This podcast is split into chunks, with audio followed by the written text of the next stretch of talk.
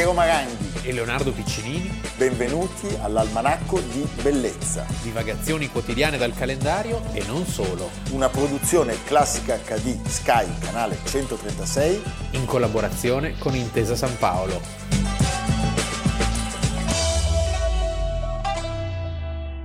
Almanacco di bellezza 27 marzo, un contributo che ci porta indietro di un certo numero di anni, quasi 30. Un'assenza totale, evidentemente l'imbarazzo de- degli ultimi dati fa sì che non vogliano commentare i dirigenti. Noi abbiamo chiesto che scendessero, ma non è stato possibile. Insomma, preparati, no, preparati. Allora, se vinci ti prepari un discorso, un vestito, una faccia, scendi giù e parli. Se perdi, perché tanto abbiamo sempre perso, no?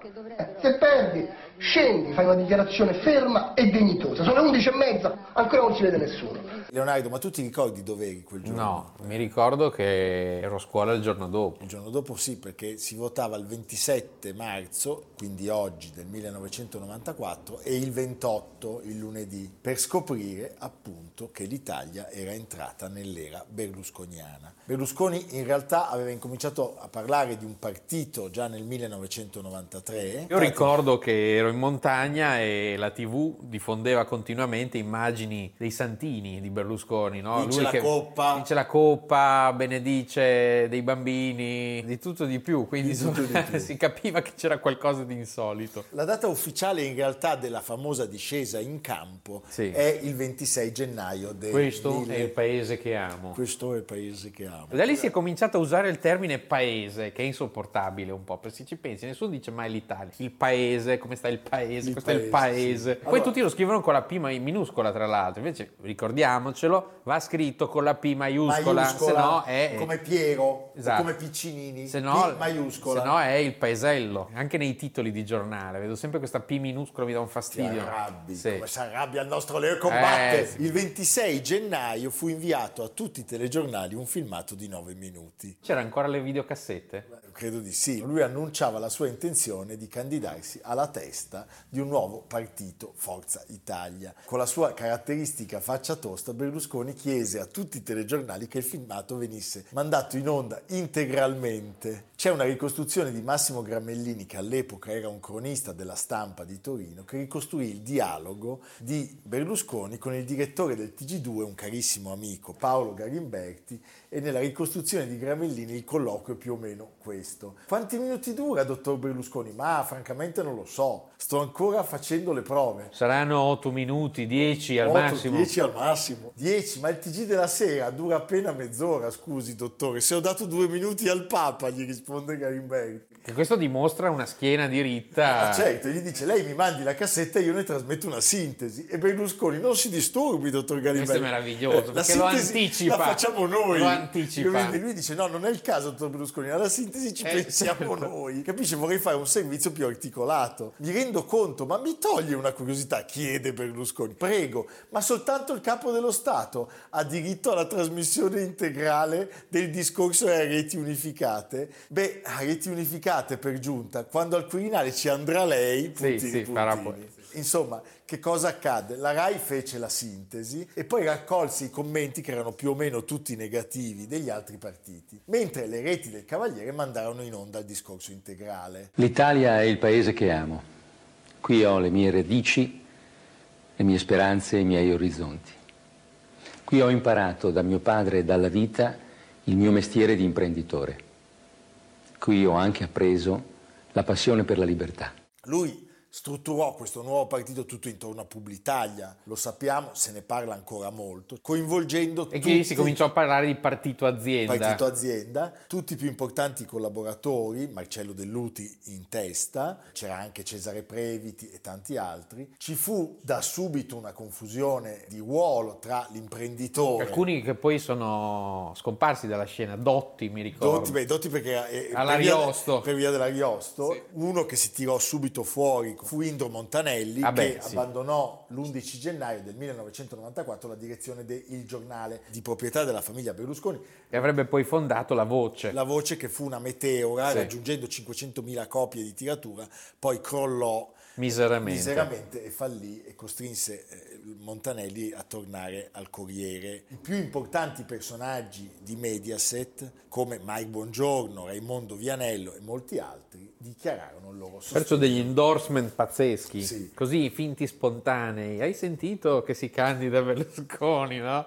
Io ho la fortuna, dopo 45 anni di votazioni, ho votato, eh, di conoscere finalmente il candidato per cui voterò. Ah, Perché ci ho lavorato insieme da parecchi anni, l'ho apprezzato, lo stimo, per cui ecco, adesso finalmente so oh, per chi votare. e chi è? Molta gente, chissà perché, vengono da me perché dicono ma tu lo conosci da tanti anni e mi dicono ma Berlusconi promette tante cose, ma poi le farà?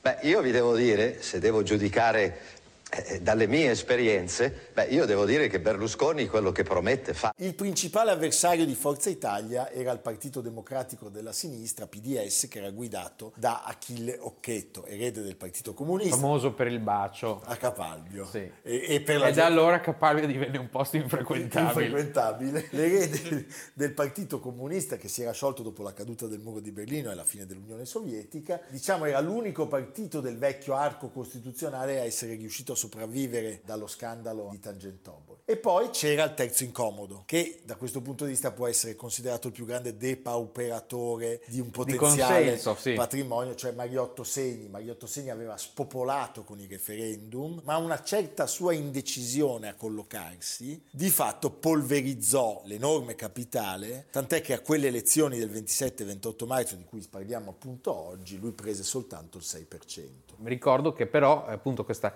posizionamento di segni fece sì che portando via qualche voto a centrodestra l'inizio del governo Berlusconi fosse segnato da una certa una debolezza. Sì, e ci fu una campagna acquisti. Ricordo ad esempio che Tremonti Certo. veniva dal eh, movimento di segni. Ricordo anche un'elezione difficile, il presidente del Senato Sì, Cognamiglio contro Spadolini, Spadolini era quasi, quasi sicuro di farcela e poi si vede la faccia che sbianca, il faccione Sì, sì, che Era sbianca. la seconda volta perché lui era già sbiancato poco prima con Scalfaro. Quando Eugenio Scalfari scrisse il fondo dicendo domani si elegge Spadolini, Presidente della Repubblica, Ah. buonanotte. Naturalmente il Parlamento per dimostrare Scalfari. che a Scalfari e soprattutto al suo editore che non erano ancora in grado di comandare il paese, scelsero Oscar Luigi Scalfaro e affondarono definitivamente la Prima Repubblica. Si votava col Mattarellum, cioè un sistema misto, proporzionale e maggioritario creato dal nostro amato Presidente della Repubblica Sergio Mattarella. Possiamo anche dire che era un'ottima legge elettorale Eh, rispetto, rispetto a quelle oggi. che abbiamo Eh, visto certo, dopo. Tutte le famose porcate, porcellum, eccetera. E Berlusconi fu certamente spregiudicato. Io ricordo alcuni episodi. Uno su tutti è l'annuncio che lui a Roma, tra Rutelli e Fini, avrebbe votato per Fini. Era l'inaugurazione di un centro commerciale a Casalecchio di Reno. Ci fu tutto il giorno dopo Berlusconi, Polemiche fascista. enormi, eh? Fini fece un'ottima campagna elettorale perdendo, ma Sì. prendendo un sacco di voti. E quale fu l'invenzione di Berlusconi? Un doppio partito. Cioè, al sud c'era il polo del buon governo con i fasci. Con Alleanza Nazionale, erede del movimento sociale Erano ancora fascistissimi. e che venne per la prima volta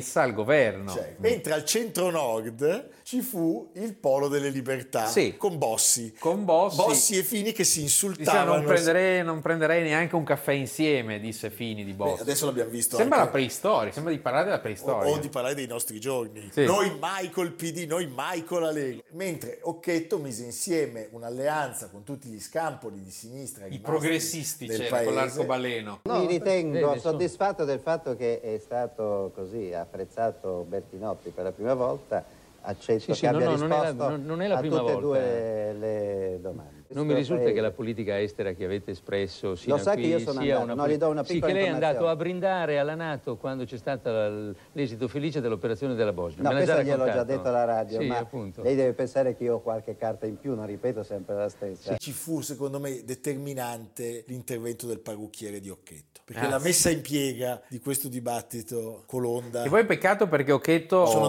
che faceva paura eh, in quelle immagini, cioè dal punto di vista del venditore 10 a 0. 0. 10 Però a 0. Orchetto è una persona in privato molto carina Sì. e io se dovessi scegliere Ma- tra andare a cena con Orchetto e andare a cena con Berlusconi, con Berlusconi c'aveva un'ansia pazzesca. Ma io anche lì... se dovessi scegliere tra andare a cena con Occhetto o con D'Alema, Sì, anche sì, giusto. eh, sì, sì, sì, non c'è andiamo con Occhetto. Con Occhetto. Occhetto Veltroni, Occhetto. Sì, vabbè. Va bene. Ci tocca questa cena con Occhetto prima Sì, o poi. adesso invitiamolo a Sì, cena. vabbè. Pensate, 86%, una partecipazione pazzesca. Le alleanze di centrodestra ottennero 16 milioni e mezzo di voti, il 42% del totale.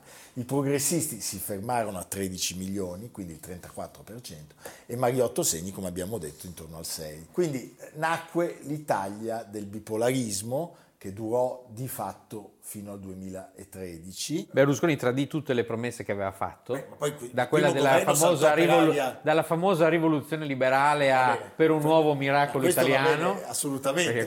Dobbiamo anche ricordare sintesi. però che in quel governo fu falcidiato A dall'avviso di garanzia durante A Caserta. a Caserta, Al G7, G7. G7, e poi dal voltafaccia E il Corriere dette l'anteprima, quindi inaugurando una Certo. serie di casi, di veline. e ricordiamolo Bossi di fatto disarcionò Berlusconi poi si scelse Governo Dini. governo Dini Dini riuscì a traghettare l'Italia verso nuove elezioni e con un colpo a sorpresa poco prima delle elezioni annunciò che si sarebbe schierato con Prodi e Prodi riuscì a vincere nel 1996 96. poi ricordiamo Berlusconi rivince nel 2001 poi riperde per niente con Prodi e poi rivince contro Veltroni e poi è ancora qua Ed è tuttora al governo, Tre ministri. nel governo Draghi, governo di unità. ipercoalizione senti Leonardo ci lasciamo con le lacrime di Emilio Fede Ormai che le urne sono chiuse, ormai che il voto è dato,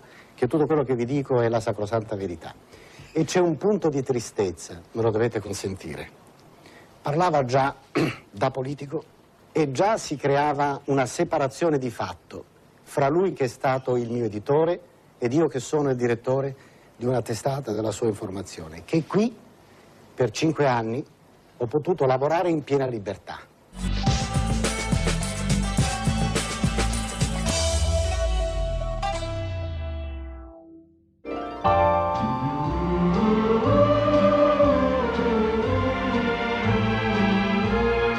Years from now, years and years, I'll be back. Me and my nine Brazilian brats. dopo questa prima parte così Discutibile. veline e calze Sì. ceroni e colori mai visti perché certe tinture non si sono mai viste neanche in natura qui abbiamo iniziato con colazione da Tiffany e voi dite ma è il compleanno di Audrey Hepburn? no, No, di George Pepper? No, di Blake Edwards? no. di Truman Capote? Figurati. No, noi ne parliamo perché dove siamo in questa scena? In Park Avenue. in un building Sì. che è degno di essere citato e raccontato oggi per l'importanza del suo progettista. Ah sì, è il Seagram Building, Park Avenue New York, è un edificio elegantissimo ed era molto criticato, ricordo, da Bruno Zevi, grande teorico del razionalismo, che sosteneva che non fosse un'architettura razionalista ma fosse un'architettura classica, perché il suo architetto, Ludwig Mies van der Rohe, Nato il 27 nato marzo ad Aquisgrana ad Aquisgrana, del 1886, quindi oggi è il suo compleanno. In realtà era un grande studioso del neoclassicismo tedesco e del suo più grande campione, il grande Schinkel. Mies van der Rohe è l'architetto che più ha rivoluzionato lo stile moderno insieme alle Corbusier. Sono due filoni diversi, entrambi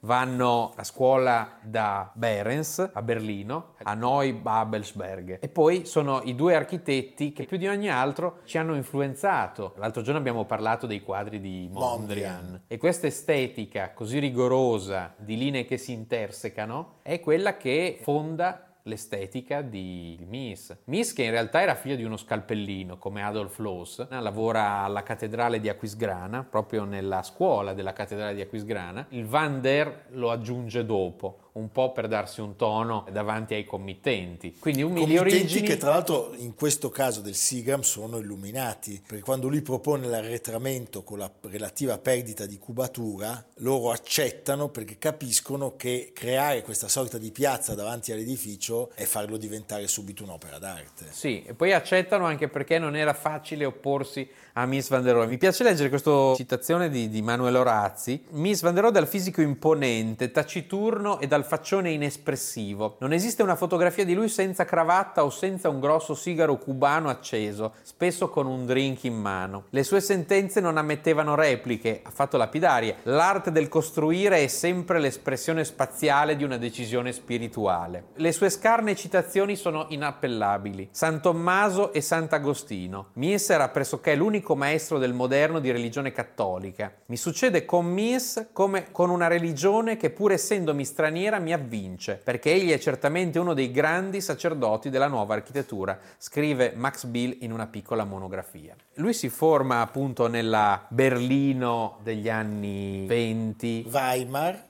e poi Dirige, rimane, dirige il Bauhaus che era stato fondato e diretto per 11 anni da Gropius. e negli stessi anni costruisce due cose fantastiche. Uno che non esiste più, è stato riproposto, ma è una replica, che è il famoso padiglione della Germania all'Expo di Devo Barcellona. dirlo con un po' di rammarico che l'Italia era rappresentata da Portaluppi. Ah, ecco. È come se ci fossero nove secoli di differenza tra le innovazioni di Miss e Sì, perché Miss crea questo blocco tra interno e esterno, non ha soluzione di continuità, cioè una leggerezza, eh, un'eleganza modernissima, vetro, marmo, quinte che dividono gli spazi ma annullano le vecchie forme del costruire. Stupendo. Tra l'altro l'uso del marmo, marmi molto lussuosi, che probabilmente riflettono la sua prima esperienza alla cattedrale di Aquisgrana, dove c'era l'uso, eh, sotto Carlo Magno, di recuperare i marmi della romanità come simbolo del potere imperiale. Nello stesso 1930, in cui comincia a lavorare al Bauhaus,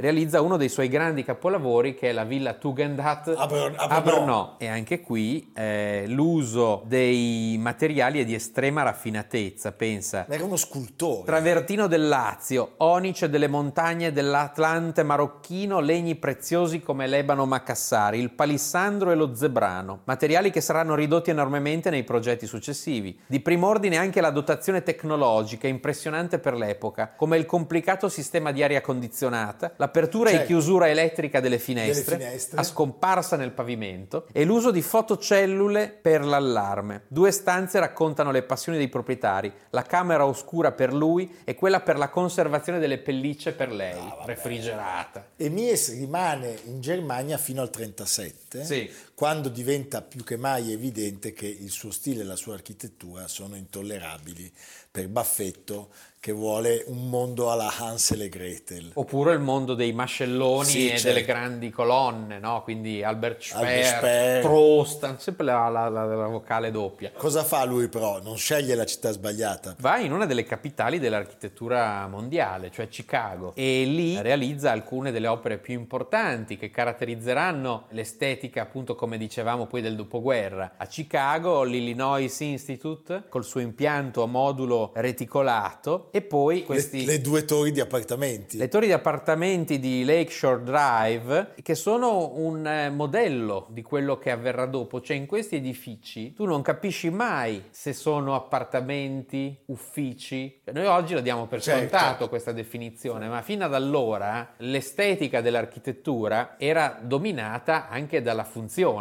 che l'architettura aveva. Invece da lì si arriva a una architettura che in qualche modo può contenere tutto e il contrario di tutto. In questo l'edificio che meglio caratterizza questa forma estetica è l'ONU, un gruppo di architetti influenzati da Le Corbusier, il grande parallelepipedo, grande Certo. scatola dell'ONU.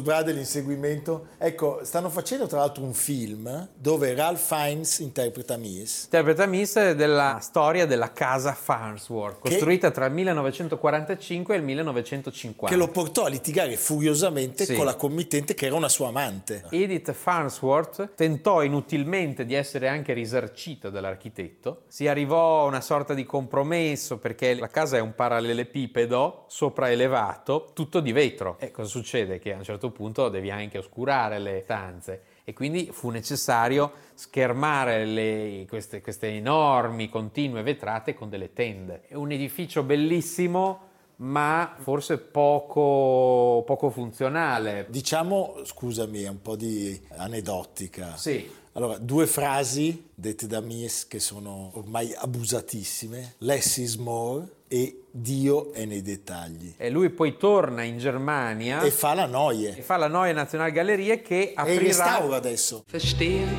viel sehen, erfahren, bewahren und später sagte ich noch, ich möchte nicht allein sein und doch frei sein.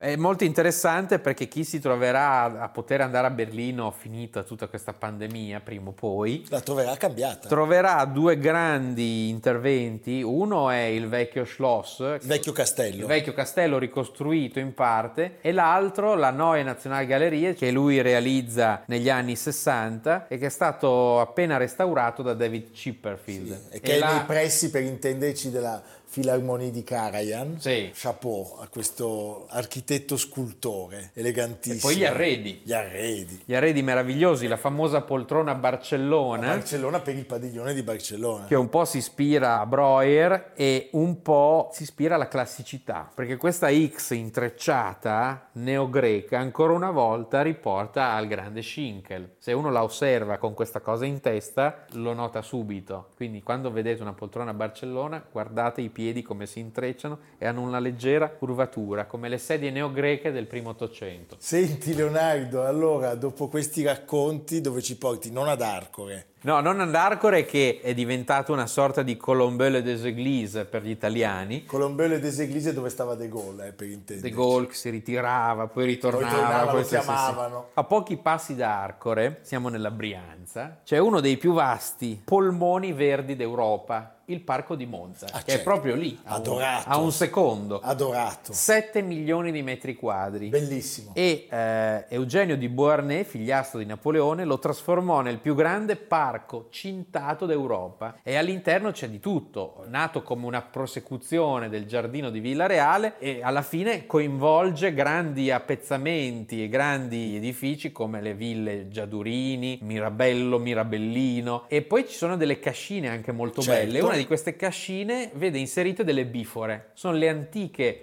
bifore della chiesa di Santa Maria di Brera che venne demolita sotto Napoleone. E portate lì. Beh, andate al Parco di Monza. Io tra l'altro ci ho sentito i Pink Floyd, eh. Il concerto col può- maiale volante. C'è chi ci va per i concerti, c'è chi ci va per la Formula 1, Sì, c'è di tutto di più. stato alla Formula C'è spazio per tutti. C'è spazio per tutti al Parco di Monza. Andateci, dai. Ci vediamo domani. Almanacco di bellezza a cura di Piero Maranghi e Leonardo Piccinini. Con Lucia Simioni, Jacopo Ghilardotti, Samantha Chiodini, Paolo Faroni, Silvia Corbetta. Realizzato da Amerigo Daveri, Domenico Catano, Valentino Puppini, Simone Manganello. Una produzione classica HD, Sky Canale 136 in collaborazione con Intesa San Paolo.